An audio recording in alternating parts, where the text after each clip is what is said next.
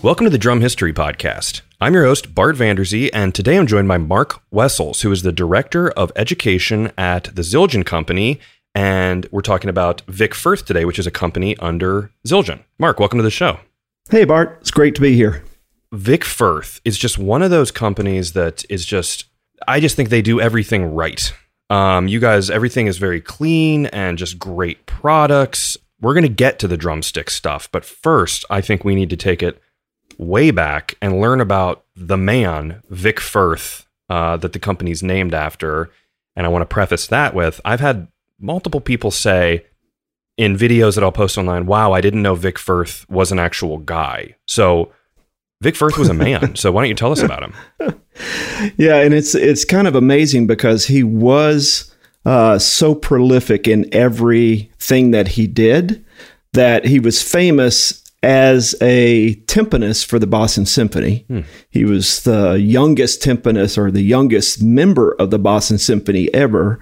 Uh, he was an author. He he wrote many uh, uh, solo books and and ensembles and different things. He was also a great teacher taught at the uh, Boston Conservatory, New England Conservatory of Music. Uh, he had so many aspects of his life, and he was just one of the best at everything he did. The drumsticks just kind of grew out of that.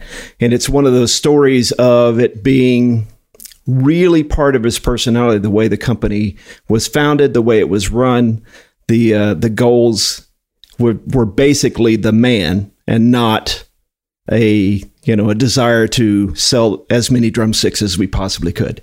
Yeah. What year? What? When was he born? Just so we can kind of put it in perspective. So he was born in 1930. Okay. So quite a long time ago. His dad was a band director, believe it or not, a trumpet player. Uh, from Vic telling me, I worked. I, have been at Vic's Firth and uh, Zildjian now for since 2000. So I've, I knew Vic for quite a long time. Mm.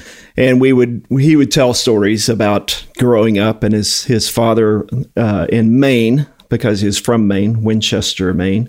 Uh, he grew up in Sanford, Maine, but. Um, his father wanted him to play trumpet because that's what his father did. And he said that he tried it and he just couldn't stand it. And finally, his, his dad gave way and let him play the drums. Cool. Yeah. But he also played the uh, trombone and clarinet. And he said none of those got the girls. So, uh, you know, he just stuck with the drums. Wow. You know, it's interesting. I, um, a couple days ago, I, I think it'll probably be out before this, but I, I did uh, an interview with Steve Fidyk about Joe Morello. And it was something similar where Joe was like a very accomplished violinist. And it just he switched to the drums. Like you get these guys, maybe it's something in the Boston area, but um, you get these guys who were just so good at all these like very multiple different instruments. That's I, that happens a lot today, but it's just something really special. And I guess it's that uh, orchestral kind of world. It was different then. There wasn't rock bands, and you know that. I guess that was what you would, you know, you would aspire to be doing is is more of the orchestral realm. Yeah, it's uh it's it's different in that you know they had the time on their hands to really focus. mm-hmm. you you think about this all of the time of of yeah. are we so uh, broad now that we're not actually learning anything? You know, the, yeah. one of the things that Vic always said was that you know there wasn't a lot to do, but um, you know the focus and then especially early on the personality type you know, Vic really thought that he could be good at anything that he did because it was his personality, his drive, his initiative. So if he played the trumpet, he'd be one of the better trumpet players in the world, you know. So yeah. I, it was kind of a mindset, I think, that no matter what I'm going to do, I'm going to be the best at it. That's so interesting. Yeah, he um I don't think it's an accident. It's not one of those things where he's like I'm sure he is has a virtuosity to him, but there's clearly a bunch of hard work, and I'm sure we'll learn later. It it will cross over into his business world, but um. So you mentioned, uh, I believe before we were recording though, his his uh, working with George Lawrence Stone. And funny side note on that, um, I had Barry James on here, who um, was one of Stone's students, and I'm actually taking some online lessons from him now. But he learned from Vic Firth as well because it was at the Boston Conservatory where Stone was a teacher, I believe. Mhm. Did am I mistaken, or I think Barry said this? Did Stone and Vic Firth teach at the college at the same time? well, it's an interesting story because, uh, yes, Vic studied with uh, George Lawrence Stone, and he also studied with Saul Goodman, who is a timpanist. And um, while he was in college, the uh, principal job at the symphony opened. The uh, uh, percussion job at the symphony opened, and instead of aud- instead of auditioning as they do now, both George Lawrence Stone and Saul Goodman said, "You need that guy." And so they came and got Vic while he was still a student at the conservatory, still studying with Stone, um, and became the youngest percussionist ever, of, or the youngest member of the Boston Symphony Orchestra. So he was only 21 when he landed that that first gig, the first gig of being in the Boston Symphony. That's wild. Twenty one. 21. So one of the funny stories was Vic was still in college and he was a terrible piano player. And he still had not passed his piano proficiencies. And um, but he was also teaching at the college because as a member of the Boston Symphony you become a teacher. So he was a student. He was teaching. And he refused to take his piano proficiencies and said I, I just won't graduate I've already got the gig. You, don't, you know, I don't, I don't need a degree. and they, Yeah. they said, okay, well, that's that's fine. Your your piano is good enough. Yeah. so Seriously, wow. That's uh and and timpani. I'm actually working on another episode about like the history of of timpani because being a drum set guy, I don't know anything about playing the timpani. Um and that's something I'm excited to learn more about, but it's it's very cool to uh to see it and it's it's it's totally a different world obviously than playing, you know, in rock bands and stuff or session stuff. That symphonic world. It just takes a different. Uh, Yep. um, I was talking to someone today about Broadway drummers, and he was saying it is a it is night and day from just saying you can go play in a rock band, and I feel like that falls in that same world of you're reading and you're listening and you're just following along, and you you you know you might hit it once or twice in a in a couple minutes, but it's very important. right, and uh, and timpani is that way.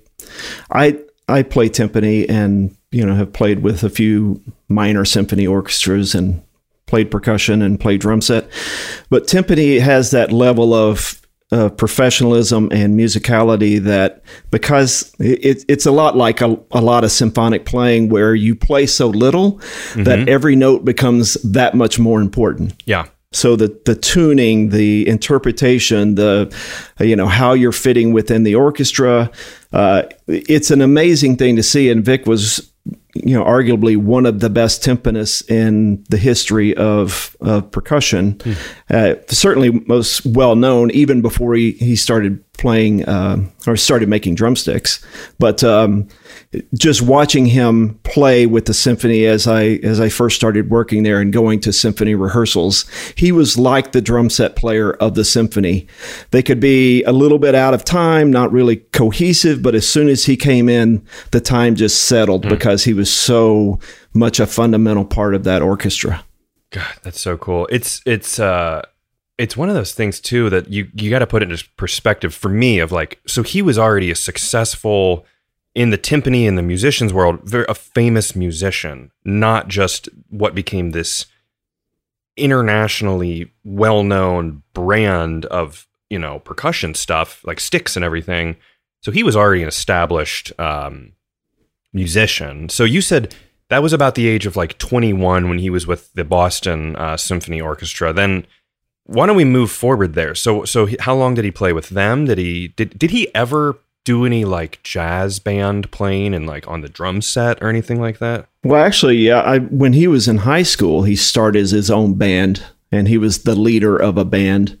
Um, he played drum set. He also played jazz vibraphone, Oh, cool. and they toured.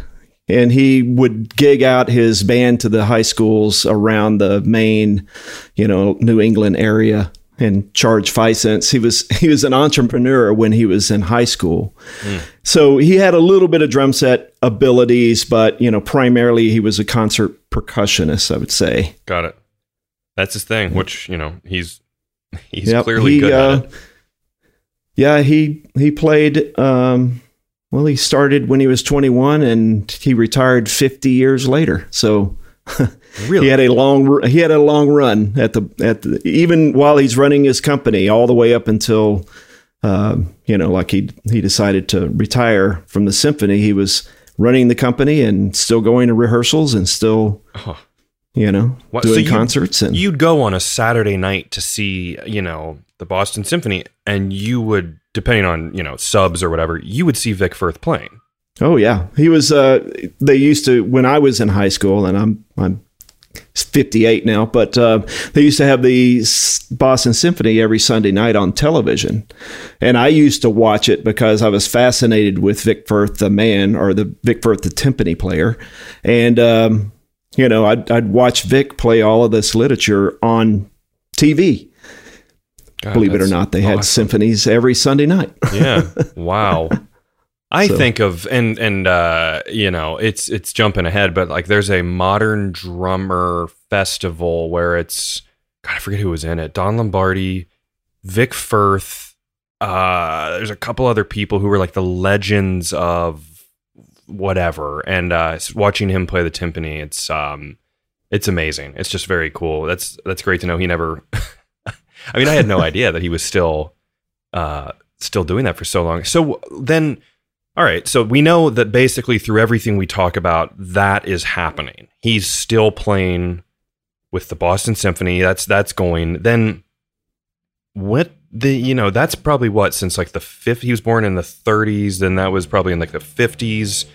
Yeah, early 50s. And okay. Then, um, so he uh, basically he was playing a symphony and he was very unsatisfied with the, the products that he had to play with because he didn't have a lot of there weren't a lot of choices back mm-hmm. then for drumsticks in the late 50s so he like hand whittled a pair of sticks um, and actually I have, I have, a picture of it because we found it after after he had passed and found it in his uh, crates his daughters found it cool and had his uh, the original SD1 and he carved his name in them. Uh-huh. Like the the original uh, SD1s, he he would actually carve his name. Wow. and so uh, cool. uh, he he made his own products for him to play.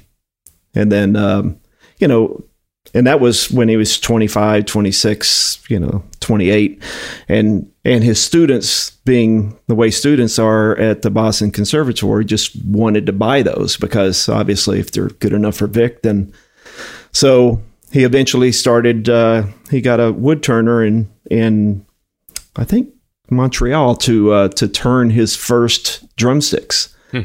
and they'd get five pair done at a time or 10 pair done done at a time so Man, that I want to ask you later on about the process uh, to some degree. And I know there's moisture and there's all this stuff, but at that point, being 25, 26, was he a woodworker? He sounds like he's kind of a renaissance man, you know, really good at just whatever he did. But he, he, he is. Did he know about that stuff? He is. Well, I don't know that he was that you know had any any uh, talent in woodworking. I think he just he knew kind of what he wanted, and he tinkered around with things. Uh, whether he, he never told me whether he took another pair of sticks and and and changed that or took a dowel rod and, and fashioned his own, but he had a very very in tune sense of how a stick needs to balance in the hand Mm-hmm. And and so I think he played around with it based off of those two models. The SD1 is kind of a general drumstick for a lot of things, and then he made a SD2 a Bolero for softer playing, and they're very much balanced towards those two very specific type of things. So. Mm yeah, I think you know, I think he was a tinkerer, and then he you know started making his own timpani mallets, and he just wanted things a certain way. He couldn't get it by buying somebody else's, so he just said, "I'll make my own." Yeah, really. What is does does SD stand for anything? Snare drum. Oh, duh. Okay. I hate to be uh, hate to be obvious, but Well, yeah, no, that it's- makes sense though. Um, and the T1 timpani mallet stands for timpani, in case you're wondering. okay. I'll ask the stupid questions that other people might be uh, might be thinking. Um, okay, that's really cool. Now, uh, what do you know? What the competition was at that point? Like, I don't think it would have been any brands that are really around today. I mean, were was it a deal where like you would get drumsticks that were made by like different like like Rogers would make drumsticks or Ludwig would make drumsticks? Was it was that who was making them or um, do you know the competition? Yeah, I think there there are quite a number of you know smaller manufacturers back then. Certainly, Ludwig made drumsticks. Capella, uh, Vater made drumsticks, though they weren't Vater drumsticks back then. yeah. And um, Vic made drumsticks, or he when he started, it was not really, you know, he would he would tour back when orchestras toured they would they would go across the country they go around the world every time he would go somewhere into a new city he would go to frank's drum shop in chicago or you know different drum shop and he would take his sticks and try to sell them Yeah. and it's funny i've got a i've got an invoice uh, for frank's drum shop dated january 20th 1964 where he sold frank's drum shop one general timpani mallet one staccato one wood. Uh, he didn't buy any drumsticks though. It was all uh, Wow, timpani mallets funny. so he he sold no he did uh, one general snare drum stick two dollars and fifty cents. Boy, so that's a his real first order trial first run. order for first order for Frank's drum shop was twenty five dollars. Oh, boy, Vic was Vic was on his way as a master drumstick maker. okay, so rewind just a little bit. When did it go from making them at home to like when did he get incorporated as a business? This is what I love too about this is it's it's born out of necessity. It's not he's searching for there's, you know, oh, I can make money doing this. I can change the tip of the stick a little bit, which is also a very valuable thing, you know, inventing new things, but he's really sees a problem and needs to fix it. So so when did he actually become a company? I think that um, 1963 would have been the the beginning of Vic Firth as a company. I guess he just registered that. I don't know that his you know his intent was to you know dominate the uh, the stick and mallet world or anything like that. He just he was selling, so he needed to incorporate and you know so he just established the company then. But he was selling only tens of sticks Yeah. not not hundreds. Um, no. it's so he he had a design. Basically, he would take it to a wood turner, and a wood turner would uh, set up a lathe, and they would crank out as many sticks as uh, you know as he ordered. And and the company just started growing a little bit at a time, but uh, a lot of that was just because Vic had a pretty high tolerance for what he was willing to accept. And one of the things that he was willing to accept was that the sticks weren't warped.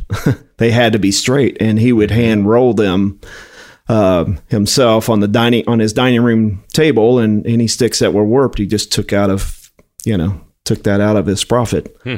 So so he was kind of that first uh, you know quality control guy, but he did it with his wife uh, when his daughters were too young to participate. Yeah. So Wow. And it's it's obviously I don't think he would have been at the problem then of like sourcing massive amounts of wood. I'm sure he at that point probably could have, you know, gotten lumber or whatever from a local source, whereas I'm sure it's different. No, now, you know, and a lot of a lot of the companies that were wood turners back then, and, and interesting enough, they had he had five different companies that were making his sticks. You know, as as it progressed, uh, Capella was a wood turning company who also made drumsticks. Uh, was one of the manufacturers of Vic sticks very early on. Vater actually made Vic sticks very Wow. early on before they were the Vater company. Yeah. Uh, but because they turned uh, so a company in Maine, which he actually wound up buying was called Banton, and Banton was one of the first wood turners that used a stone grind to uh, create their their models, and they made all kinds of stuff. They made the uh, the bottle caps for the English leather aftershave. You're probably too young to remember that, but um, yeah, they made uh, they made which is kind of strange. The Electrolux vacuum cleaners, the real high end vacuum cleaners, had a beater bar in a vacuum cleaner that was a piece of wood because plastic wasn't good enough back then Yeah. for the high rotation, high uh, high um, temperature that it got to because of the vacuum cleaner. So they made the beater bars for all of the vacuum cleaners for Electrolux and you know the high end vacuum cleaners. And and so you know the wood turner had business from a lot of different sources, and then you know Vic Firth was just one of their customers that said, "I need this, and I need twenty five pair, I need fifty pair, I need hundred pair." Yeah, that's interesting. It's very uh I mean that's the way it goes is you need something. He cuz again like you said at that point he wasn't really going this is going to be my business. I'm going to do it. I'm a woodworker. He was just trying to again, you know, um he needed a supplier. So that's just Right. the, the way Yep. it goes. Okay. Um that's cool. And then so obviously, I mean, man, the company's starting in 1963 technically that is right there. Next year, drum sets blow up. We got Ringo. Um, that had to be good. That had to, you know, more drummers are starting to play. Music is changing. Rock and roll is happening. Um, that had to affect things a little bit, and and and then I'm sure it just progressed from there, right? Right, right, and that's that's when he branched out of the symphonic. You know, I don't. Uh, SD ones and SD twos and T ones and T twos were great, but um, you know, drum set sticks are kind of where it's at. And he started with the the maple sticks because he had a, you know, he already were the SD uh, models were being made out of maple, and then he went to hickory because obviously, you know, many of the drummers at the time needed sticks that would hold up. So, so that's when the five A came about, and the seven A, the you know, those models. Yeah. So to clarify that, there was, um, and I, I did an episode about the history of drumsticks a while back, where it was, um, uh, where we were going through the classifications and stuff. But did Vic was he the one who basically labeled it as a five A, a seven A, and all that type of stuff? You know, I I talked to him about that, and I think that that was pretty well established before Okay. he started making five A's. If- and, you know, and he yeah. didn't. As you talk to almost anybody, they don't really know the story. You know, A is acoustic, and B is band, Yes. and S is street, and you know, everybody kind of knows the stories, but how they came about the five, the you know, like why is it smaller numbers or bigger numbers Yeah. for smaller sticks? Yeah. uh, in one, but you know the opposite in another. I don't I don't know any of that, but I don't think that Vic had anything to do with that. I think he started off by you know just the the most popular sticks um, is what he started with. He he did a lot of maple sticks that were you know the he would call them the whacker or the hammer or the you know Yeah. those type of things. But uh, If I remember correctly, one story goes that it was uh, Bill Ludwig who kind of popularized certain titles of names or added them to those Ludwig sticks that we, we were talking about. So that's one theory um, that can be, you know, take that everyone who's listening and go, you know, do some research. But uh, okay, so where is this all taking place? This is in Boston, correct? Right, and uh, the company has Vic lived in Boston, of course, Mhm. and uh, it was separated, and and they didn't actually buy the factory until the mid to late '90s. Wow. This factory was always turning wood. It, it went from five different wood turners that I said, you know, Vater and Capella and Banton and Kingfield and and all of this. Uh, what the difficulty was is that no one of those manufacturers, because they made these huge amounts of products for other companies, could singularly do Vic Firth. So some of them were on lathes. the Banton was the only company who had a stone grind uh, machine. So you could get a 5A from Vic Firth during that time period, and they could have different shapes to them. depending on which which place they were coming out of. Yeah. So that was one of Vic's big. We have to we have to settle on one manufacturer, and at the time, Banton, who was also making uh, pepper mills and grinding uh, grinding pepper mills and grinding uh, uh, rolling pins and all of that. They were they were doing all of that at the time that Vic bought the company. Okay. So that was the first time that they consolidated and they, they started making everything in one place. And then all the sticks were, were stone ground instead of lathe. Can you explain? I think we know the other way where it would be a lathe where it, the stick is spinning really fast and then they would kind of like, you know, with whatever, a piece, a piece of metal, I don't know the technical terms, kind of shape it. The stone grinding, how does that work? So yeah, the uh, the back knife is you know it's just basically a knife that mm-hmm. goes in the uh, the programmed um, you know shape of what you want to do. Basically, slides up the stick and just shears the stick with a knife. Um, but the stone ground is a large stone that has the impression of a stick in the profile, and then a, a dowel rod is uh, spinning and it presses the dowel into the stone. So instead of anything uh, like a lathe going across from the tip all the way to the butt, uh, you know, basically ripping the uh, ripping that, it basically sands it all at one time. Hmm.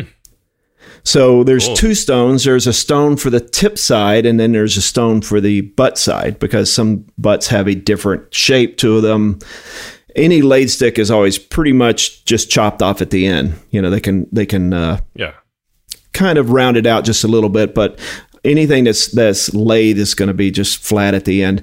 But the uh, the stone ground.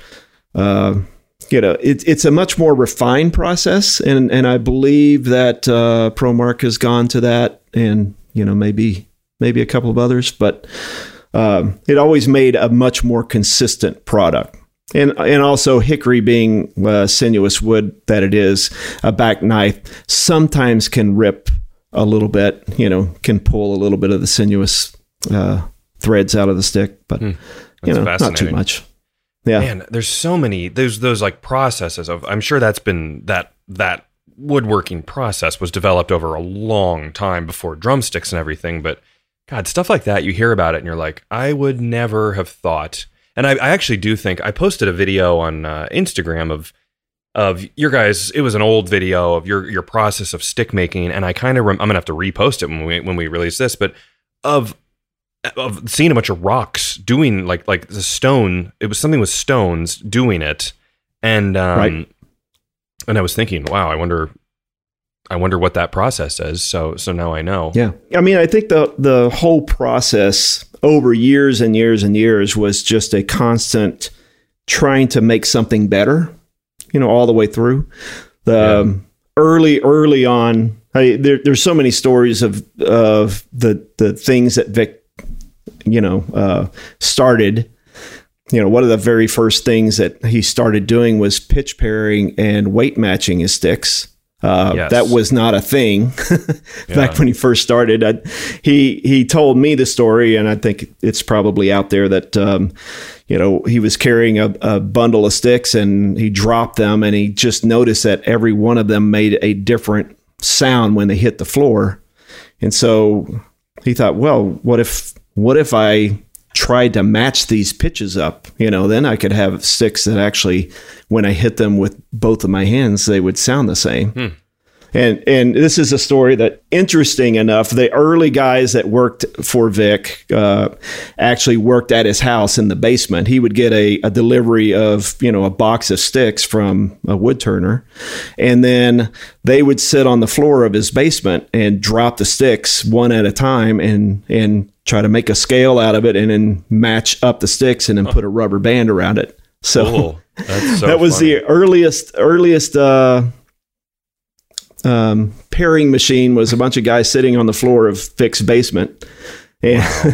and one funny. of the guys that uh, worked there told me it was it was always a special day when when uh, Olga did laundry because they would turn on the uh, the the dryer and it heated the basement. So. You know, I mean, that's like look at where Vic Firth is now, the company. Like, but I love yeah. hearing though that it's like, you know, they're excited when the the the dryer runs to get some heat because it's in the basement. I mean, that's like you you forget sometimes because Vic Firth is so huge that the origins of it. Yeah, well, one of the funny stories was that his wife nagged him and said, "You got to get these guys off the basement floor. This is not, you know." Like that, that's not that's not nice, you know. so he he got uh, he tried to get a uh, a stone that he could you know put it up on a table and he poured some concrete and the you know the uh, the sticks did not make a sound when you hit against concrete. It just wasn't you know just wasn't heavy enough or dense enough. So he had a friend uh, in Maine that had a uh, believe it or not a, tombstone shop they made tombstones for uh, particularly you know at, on, in the war they would they would make tombstones for soldiers and then you know if if they didn't pick them up or use them, then he just had them in the back of his place. So Vic went and got a couple of tombstones. and that was the early place where the guys finally got off the floor. They set the tombstone in a in a box with some sand in it, and then they they paired their. Luckily, the guys told me that the uh, the names were face down, so they didn't oh, have to man. look at a. You know. Yeah, I was gonna say like uh, he's like, guys, I got a big surprise for you. It's gonna get better. This is great. And it's like, oh, Thanks, Vic. It's a tombstone for a soldier. Great, man. Yeah. But, but uh, it was a business other, at that point, right? Like they were doing this enough to like it's almost just like one of those like um like like a there's just like a success story of a business where you know Apple Computers is born in a garage like Yep, and it was uh you know, it was so small that it wasn't full time work for any of the guys. They were teachers, they were players in the Boston area, and they would, you know, they they at least could make some money with sticks in her hand, so they they took the job. But hmm. um, so the development of the actual uh, machine or computer pairing was interesting because uh, Vic's daughter Kelly was married to an MIT professor who was kind of a computer guy back, you know, in the in the mid 80s hmm. to late 80s. I think he he was over the house and he saw the guys doing this and said, "You know, I can I can write a computer program to do that." Like you know, computers were so new. The yeah. the Mac was such a new thing that um, so he wrote the first computer program that you know, got the guys away from the, the tombstone. so it, yeah, got them, got them away from the tombstone. They would, they would put a wow. stick on a scale and the computer would register the weight. And then they would, they would hit a piece of putty with a microphone under it and they would rotate the stick as they hit it so they could get three different pitch readings off of the stick. And then the computer would uh, assign a number to it, and they had a slot that went from zero to 99, you know, about 100 tubes. Mm-hmm. And they would just start putting it all the way in from zero to 99. And then you hit the second, uh, second phase, and then you do the next stick, and it would tell the computer would say, that stick goes with number 36. Wow. And then this stick goes with number 52. And then you would pair them that way. So that became the, you know, the industrial computerized pitch machine. I have a friend that he said Vic paid him three cents a pair. So he got really good at it and he could do his job in half a day and, yeah. and make enough money. So, I mean, if you are good at that, that'll add up pretty quick. Um, Yep. that video I was talking about, where it was, you know, it looked, it's hard to tell the dates with like when it's on YouTube, but I think it was 90s. Like, I think it had that same process where it was a guy hitting what looked like a little like you know looked like putty, and then he put it in a tube. Um, did that system get used for a while, if not still being used on a larger scale? Oh, they went to uh, well, you know, eventually. I don't. I'm not really sure, but eventually, uh, probably mid to late 80s, uh, 90s is when they actually developed the machine, the uh, okay. you know the conveyor. Uh, yeah, the, the the same basic machine that we have today. Okay. So you know, it it feeds a stick one at a time onto a onto a a slot. The hammer hits it while the stick rotates. It measures the uh, the the pitch, Yeah. the aggregate, and then it goes down to conveyors, kicks off, and then goes to the next machine, which weighs it, and then pairs that up. So probably about 15 years of guys doing it. Okay. When after he moved away from his uh, his basement and and got an actual shop on Commerce Way and Wow. in Dedham. So this obviously Vic Firth, you think of like the perfect pair or a perfect pair. This goes along with this kind of matching and really paying attention to to that kind of stuff and pushing forward with the innovation of, you know, getting sticks to to match and and uh be much more quality checked and all that stuff. So that's yeah, that, and that I, I think that was just part of Vic as the man. You know, like he just he does was not a kind of person that would accept second rate. Uh, the amount of uh, there was one of the things when I first started working there that that really struck me is the amount of sticks that they would uh, reject um, that either became firewood to heat the factory. Okay. You know, they they had furnaces uh, that that would dry the sticks and and uh, kilns and all that, or or would become seconds for you know uh, an off-brand you know stick, something like that. But he just wouldn't accept his name yeah. being put on something that wasn't very good. Yeah. No, you read my mind. I was going to say, well, what do you do with all those sticks? And I think that's a good way to do it. I mean, obviously, you wouldn't just throw them away. All right. So then let me ask you while this is going on in the world of drumming, was Vic Firth at this point, like now when I think of Vic Firth, it's, you know, in big letters, Vic Firth. I mean, it is, it's Vic Firth. It's huge. What, how was it going?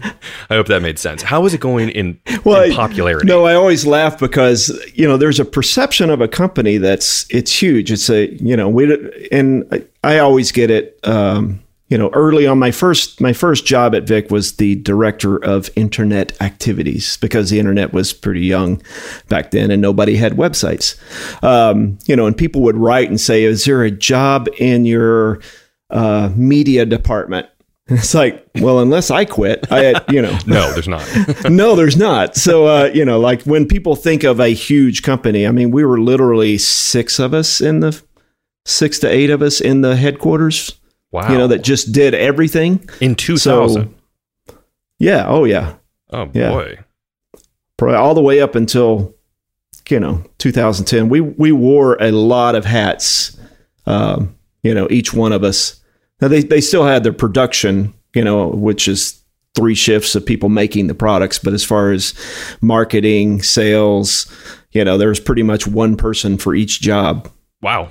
It was uh, it's a pretty small operation. I mean, you know, as big as it was, I was amazed too when I first when he offered me a job because I had started a website really early on, uh, very very early in the internet, like the one of the first drum websites uh, called the Drum Club, and Vic saw it and said, "I want I want that," and and basically offered me a job and I'd never been to Vic Firth. I was an endorser, but um, so I went to Boston and the cab pulled up to the to the company and I just went I think you've made a mistake. This you know, it's just in a strip mall of other, you know, like other businesses and Yeah. this one little door and that's it. That's it. And you walk in and it's one little room and three offices and, you know, a guy that has an office under the stairs in the in the back. So it was amazing. I mean, it was a small, very small organization and, you know, we it was it's a family, you know. Oh yeah, I'm sure. But when did it become in popular culture like a successful company that's like a, a, a household name that's synonymous with with drummers? Like when did endorsers start to come on and and be what we know? it's really kind of hard to say. A lot of drummers played Vic sticks, you know, as they did Capella and you know all the other uh, uh, Regal Tip and you know all the other other sticks. But uh, I think Gadd was the first signature artist for Vic, and Steve had uh, he had Yamaha for a brief amount of time made sticks in Okay. the early 80s, I'm thinking. So he had played a, a, a Gretsch Sonny Payne stick, and I guess Yamaha had started their drum company, and they wanted him to play their stick, so they made him a signature stick, which is kind of based off of that Sonny Payne stick. And and I get I'm not really sure the story whether he was unhappy with the quality or you know, but uh, Vic Vic was a guy that always he loved music and he he went to jazz clubs all the time and he and he knew all the up and coming drummers. And he knew Steve and you know basically talked to him and said what are you doing? You know I can make your sticks for you. And, and so that was the first signature stick for Vic. And It's a uh, great first stick. yeah, a great first stick, and then the next stick was uh, Harvey Mason, which was actually a student of Vic's. Harvey was uh, he was a concert percussionist, and he went through the Boston Conservatory and learned how to play concert percussion. Moved to L.A. and you know went from playing on soundtracks to uh, the story is is that he uh, you know the drummer didn't show up for a for a gig and somebody says does anybody know how to play drum set? We need this thing. And harvey said yeah i can do that which of course he did. And uh, Yeah. you know a few years later harvey is is you know amazing drum set player and that was the second drum the signature stick. So i think it just kind of started a little bit and then steamrolled and then you know as as what happens people start talking and saying oh you know it just becomes more and more popular Yeah, that's not uh it's clearly not on accident though. It's because the quality's there and it's a uh, uh it's not an overnight success, which there are great overnight successes, but it was obviously a slow burn from a passionate you know group of drummers obviously starting with Vic but it sounds like everyone was was really passionate um so um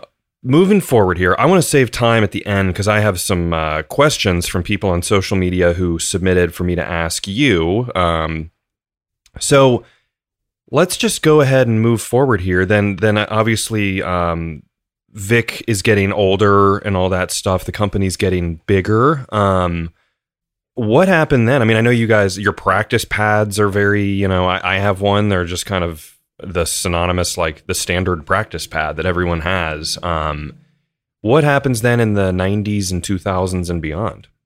Well, I think you know it's a it's kind of a natural progression where you're, um, you know, you look at a need. I think that's the way Vic thought, and the way that, that all of us thought.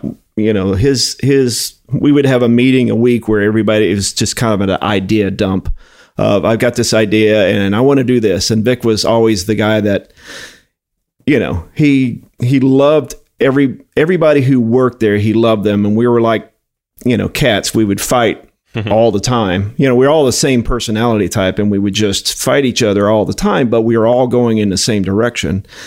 So he would he would have people in, uh, have us all in, and you know, what are you seeing? What's the need?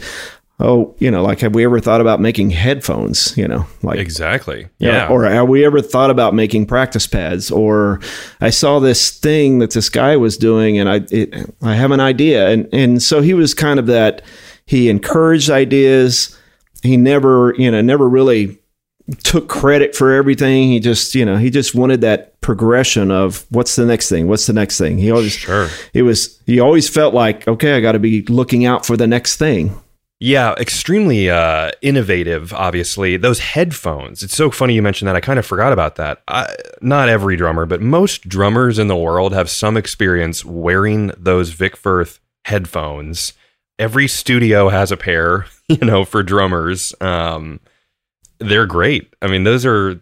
Are those a? li- Do you guys license stuff like that, or do you make in house? Did you like? We're gonna start building headphones. Oh, no, no. You know, like there are some products that we OEM or we get other Yeah. manufacturers to make. Sure. Uh, obviously, we don't have the the uh, capabilities of making I a lot of electronics, and and you know, it's just a it's a process. There are there are problems with old headphones. You know, you start off, and that's kind of the way it works in the industry, or you you try something.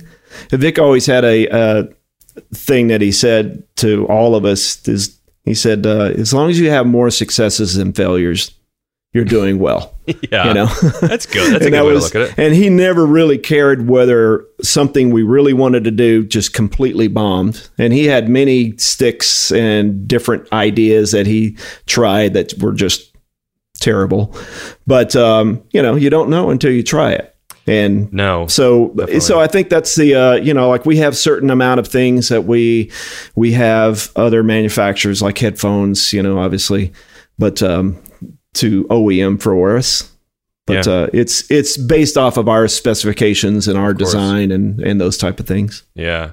No, it's funny you say that because uh, in addition to my show here, I record and edit a bunch of business podcasts, and failure is such a big buzz thing now where it's like, you know, if you're not failing, you're not trying. We have fail cake to celebrate failures. So it's very, uh, very popular. Yeah, now. I don't know if it's I don't know if it's like that as much. I'm like, I want to succeed and not fail as much, but but you do need Yeah. to try things. If you're not failing, you're not trying. So um, that's cool. You guys obviously do a lot of uh, have have a lot more successes than than failures. But uh, so then bring us up to modern times here. Um, obviously, Vic is no longer with us, um, which is you know terrible. But he, God, talk about an amazing life. Um, what was the kind of the end of his his time? like, and then the merger with Zildjian. yeah, um, well, Vic had retired from the symphony. Um, I'm trying to think when that was. I was there. Um, don't remember the exact year they retired from the symphony, but you know, basically getting older, you know, you get aches and pains. He probably could have stayed mentally. He was, you know, so with it and so energetic Yeah. all the way through that he could have stayed, but uh, you know, like his his favorite conductor Seiji Ozawa was had left and and you know he decided it was time to retire for the symphony, but he still kept going back and playing. You know, Yeah. but um, I think it got to that point where he had he had two daughters, and neither one of them really wanted to to run the company or to take the company forward um, as a family owned business. And so that's when he started looking for, and he entertained a lot of of you know uh, pers- prospective companies to come in and purchase the the Vic Firth name. The Zildjian family made the most perfect sense because right there in Boston, family run, you know, very uh, storied history and and everything like that. So, you know. I think Yeah. we were all kind of on pins and needles when that process was happening, but Sure. you know, just so so relieved and so excited when when that took place, when the purchase took place, and then Vic stayed on for another uh, several years after that for the transition between uh, the the company, you know, Vic Firth moving into the the Zildjian headquarters. So Yeah, yeah. And Zildjian makes sticks as well that I used for a long time for for a number of years. Um, that were very nice drumsticks, which obviously I'm sure in the drum in the cymbal factory they weren't actually they were being supplied by you know someone else, which I'm assuming was associated with you guys. Um, Actually, it was uh, they were making sticks, and I, I don't know the year again, but because it's not a Vic Firth thing, Yeah. but they they were making sticks out of the same factory that Vic was making sticks out of in the Oh. Banton, and then they decided to get more serious about it and purchase a their own factory in Alabama, which they did, and they were making sticks out of Alabama. Uh, went through a few years of just not being a high quality product, um, and at which point, you know, the this was before Zildjian bought Vic. It, Vic went to uh, to Armand and said, "What are you What are you doing?" Or Craigie and said, "You know, we can make those sticks for you, and they would be a lot better." And so Vic started making the Zildjian sticks from uh, uh, probably 2008, maybe. wow. I don't know the exact year there, but uh, we we were we had taken over the entire production of the the Zildjian sticks long before Zildjian bought Vic Firth. Hmm, that's interesting. Good way to kind of get the relationship started, and um, and you know, I'm sure they knew that they were all good people, um, which they are Yeah. from from my experience of having Paul Francis on the show from Zildjian, uh, great ambassador to to Zildjian. So, um, all right. So then obviously, moving forward there to kind of wrap up, um, unfortunately, July 26th. So this was, you know, close to when we're recording this. There was kind of an anniversary of it. Uh, Vic passed away about five years ago at the age of 85 in uh, 2015, which is right. very sad. But again, what a long, great life. Yeah. And, um, you know, we, we actually operated for the first few years almost as separate companies, even though Zildjian had purchased the company. Vic was now our president instead of our owner, which sure. is kind of strange. Yeah. But um, you know, like there was a there was a long transition that I think really really benefited all of us who worked for Vic for so long and the Zildjian company to to uh, really meld the two companies together versus you know okay we bought it boom you're part of this and you know you need to you need to change everything now yeah so so there was a really nice period of getting to know everyone getting getting you know the the philosophies and the the ideas and how we work together the transition couldn't have been better hmm. that's great that's uh, not the case for many companies who are purchased and switched over. And I mean, that's so just common in, in the history of drum brands where it's like now we belong to this company and the quality just went you know to hell. And then we're you know the the the brand closes 10 years later or something like that. So that's really cool that it that it worked out. Um, and it still continues to be super high quality great stuff um, that i use Vic Firth sticks and practice pad and, and I have those headphones. So I'm I'm a I'm a believer Great. You're helping pay my salary. How's that? Good, good, good. I need to break more sticks. Um, you do. all right. So now that we're all kind of through the history of it, this is something kind of fun that I think I've done once or twice before, but I want to, if it's okay with you, Mark, I want to ask you a couple questions that people have submitted. So other Vic Firth fans are curious about a couple things. Um, and before we do that, let me say thank you to uh, Don McCauley for kind of getting this started. Don is obviously Charlie Watts' drum tech and has been a very good friend of the show for a long time, who connected me with Joe Testa, which um, is uh, a new friend to the show. Um, and I'm just honored that these guys kind of, you know, helped set this up. So this is really cool. So thank you to those guys. Um, now, on to the questions. Are you ready for some uh, Vic Firth questions from some fans? I'll do my best. You know, this is it's it's kind of the hot seat because you know I wasn't there at the beginning. I've been there for over twenty years, but uh, sure, I kind of know my way around. I think you'll be all right. I I cannot guarantee every single answer is you know yeah. No, it, no haters out there. How's no. That? If you don't know it, we'll edit it out. okay, so this first one is from Lewis Abbott, and I might, if there's any doubles, we'll um, we'll you know put lump them together. But and you sort of answered this a little bit, but what's involved in the process of designing a signature stick with an artist? Which is a very great question. Oh, and then actually Andrew Lamb asked that same question. Well, it really um, it really starts with the artist.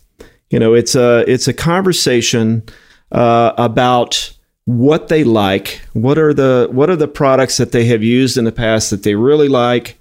What are the what are they really wanting that's different from something that they really like? Like a lot of times, our signature artists come out of actually their their Zil, their Vic Firth players already, mm-hmm. and they might use one stick and they think, I really like a 5A, but it just doesn't have enough leverage or it or it feels clunky or it, you know. So the process starts with total feel and what are you looking for? And what's your style of playing? Are you wanting more power? Are you wanting more finesse? Are you wanting this, you know? Yeah. So it starts off with a, a very broad sense of you know, what kind of diameter feels the best in your hands. Now let's talk about length and how much leverage that has. Let's talk about the taper. Do you want do you want that that rebound uh, right off the cymbal? You want that really fast tape, you know, like a longer taper, a shorter taper, uh, and then it starts getting down to the specifics of the bead itself. You know, like okay, what's what type of sound do you want out of mm. your cymbals or and then uh, you know frankly a lot of it comes down to do we already make that stick you know like we don't have any products that are the same in our catalog and you know that's one of the kind of things you know, like everybody would say, okay, make me a signature stick. I want the 5A. I was going to say, you know, so like, I like a 5A okay. kind of feel. yeah. And, you know, like I think we make probably 35 A's, you know, with uh-huh. just a little bit here or there, you know, like, and it really gets to be splitting hairs a little bit in that, in that world. But, um, you know, like it, it really does come down to something very unique. Yeah. You know, so when we were designing uh, the Benny Greb, and I say we uh, or stick designers, um, when they're designing, you know, it it comes down to Benny, and you know, he wants this, but maybe this, but maybe this. And so you send him five different variations and he plays with them. And, you know, he goes back and forth. He goes, ah, I like that one, but I like this one better. But if you could just do, you know, so very rarely does a an artist know exactly what they want as far as dimensions and the amount of taper and the you know guys are just not built like that they're built for feeling a drumstick so you have to go off of that versus trying to Frankenstein. This is what we always call it Frankensteining a drumstick. You can't. I like the 5A with the neck of a 3A with a tip of a 5B. You know, you, that just produces an awful drumstick yeah. every single time. Yeah. So, so okay. it always has to start with a feel conversation. Yeah. Less specific, more just, I mean, like you said, you start broad and then you work down to prototyping and all that stuff. So um, right. Great answer. Good start. Um, so Josh Kanuski, um, who I've talked to before, um, also a, a, young father. We've talked about that before. Um, he said, and you answered this. So he said, who was the first drummer to be endorsed with a custom stick, which you said was Steve Gadd, correct? Correct. Yep. Okay. So we're ahead of the game here. Um, and then we have a few people, uh, Sergio Araguin and Thomas Collard both asked what happened to the Vic Firth uh, culinary products. And I'm assuming you said Banton was already making grinders and pepper mills and stuff. That had to be associated with that, right? Right, right. They they made those products and and they were made under the Banton name. Okay. Uh, when when Vic bought the factory, uh, bought Banton, I think we continued to produce the Banton name, but they had actually gone bankrupt. So we had to pull the, you know, pull the name off of Banton because they were being sold in culinary stores uh, around the world and things like that. Vic said, and he was always really kind of funny. He goes, ah, you know, a lot of, there's a lot more people who eat than play drums. So, you know, I think we'll keep it. Wow. And he really loved that world of being in the, you know, like the celebrity chef. Like we had Mario Batali, you know, back in the the day when that was uh, a household name and people knew that. Sure. We had several celebrity chefs that had signature pepper mills and you know products.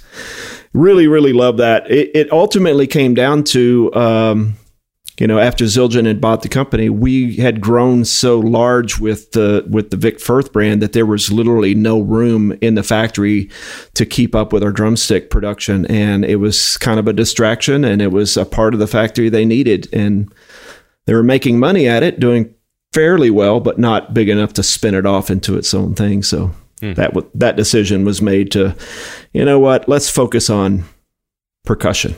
yeah, it's a sad day when the the last uh, pepper mill left the the Vic Firth factory, and um, yeah. I got about five or six of them. I, I I went and like you know grabbed grabbed what I could before it was gone. So yeah, they're really nice. Well, I've, I've, looked. oh, online. they're really nice. They're they're great. Yeah. All right, next question. So Andrew Messina, aka Chocolate Milk, on Instagram asked, "When did the 5A become your most popular stick?" Oh, I I don't have the answer to that. Okay. But I do know that um, just as a, you know, an aside, we sell more 5As than almost any other product that we make. Mm-hmm. And uh, the the amount of sales that we have for 5As are larger than most other drumstick companies. Wow. it is it is a no, you know, like there is no other stick that is the, you know, chocolate milk of the drumstick world than the 5A. there you go. That hope that hopefully that answers your uh, question there, chocolate milk. Um, okay, so this next one, I actually don't have a name for it. It's not in their account, but uh, the ink is here is the username. Said, um, how does the company maintain sustainable practice of the wood supply? Which is a very good question. Well, it's actually um, it's it's a question born out of another marketing campaign, but hmm. the wood the wood suppliers uh, we use wood suppliers from uh, Western Tennessee, and it's part of the natural the the National Forestry Foundation. Okay, and it is a sustainable uh, it, it's a sustainable process you know, obviously they're not doing deforestation in, in Tennessee because then they don't have any, you know, like they sure. plant trees for every tree they harvest. So right, yeah. it's not a, you know, we do a lot of things in our environmental. You know, the biggest thing is the the wastewater and the and the sawdust and the you know the the different parts of the manufacturing process that uh, that we reclaim. But as far as growing trees for every drumstick, you don't really have to do that because that's part of that that company. Yeah. And we do not own our own uh, our own lumber facility, or you know, that's got it. They yeah. make they make uh, wood for furniture and other really large industries. sure. Yeah, no, I'm glad that you're not like, uh, you know, we go into the rainforest in uh, Costa Rica and we just burn it all down and uh, take everything. Yeah, I mean, we we do, you know, like there is decisions to be made on what type of wood to use, and you know, we would never use a rosewood or a or a type of wood that was endangered. You of know, of course, yeah, I could. So. I mean, it's just safe to assume that before I you even answered that that you guys seem always very on the up and up, but um, but those are good questions to ask. Like, there's like the you know soda companies that are dumping stuff and polluting water for entire countries. So it's right, I, right, Once you get big enough, those do become problems. Um, and then the very last question is Ben from Big Fat Snare Drum um, asked, "Why won't you endorse him?" so I think that might be a personal question where you guys can talk about that later. Uh, Ben's a funny guy. I just wanted to include that. Oh, we love Ben. We love Big Fat Snare Drum too. Yeah. Well, it is interesting because we get that question all of the time, and yeah. endorsements. You know, it's a it's a very difficult thing because, uh, especially now that uh, there are so many great drummers and there's so many avenues for people to play.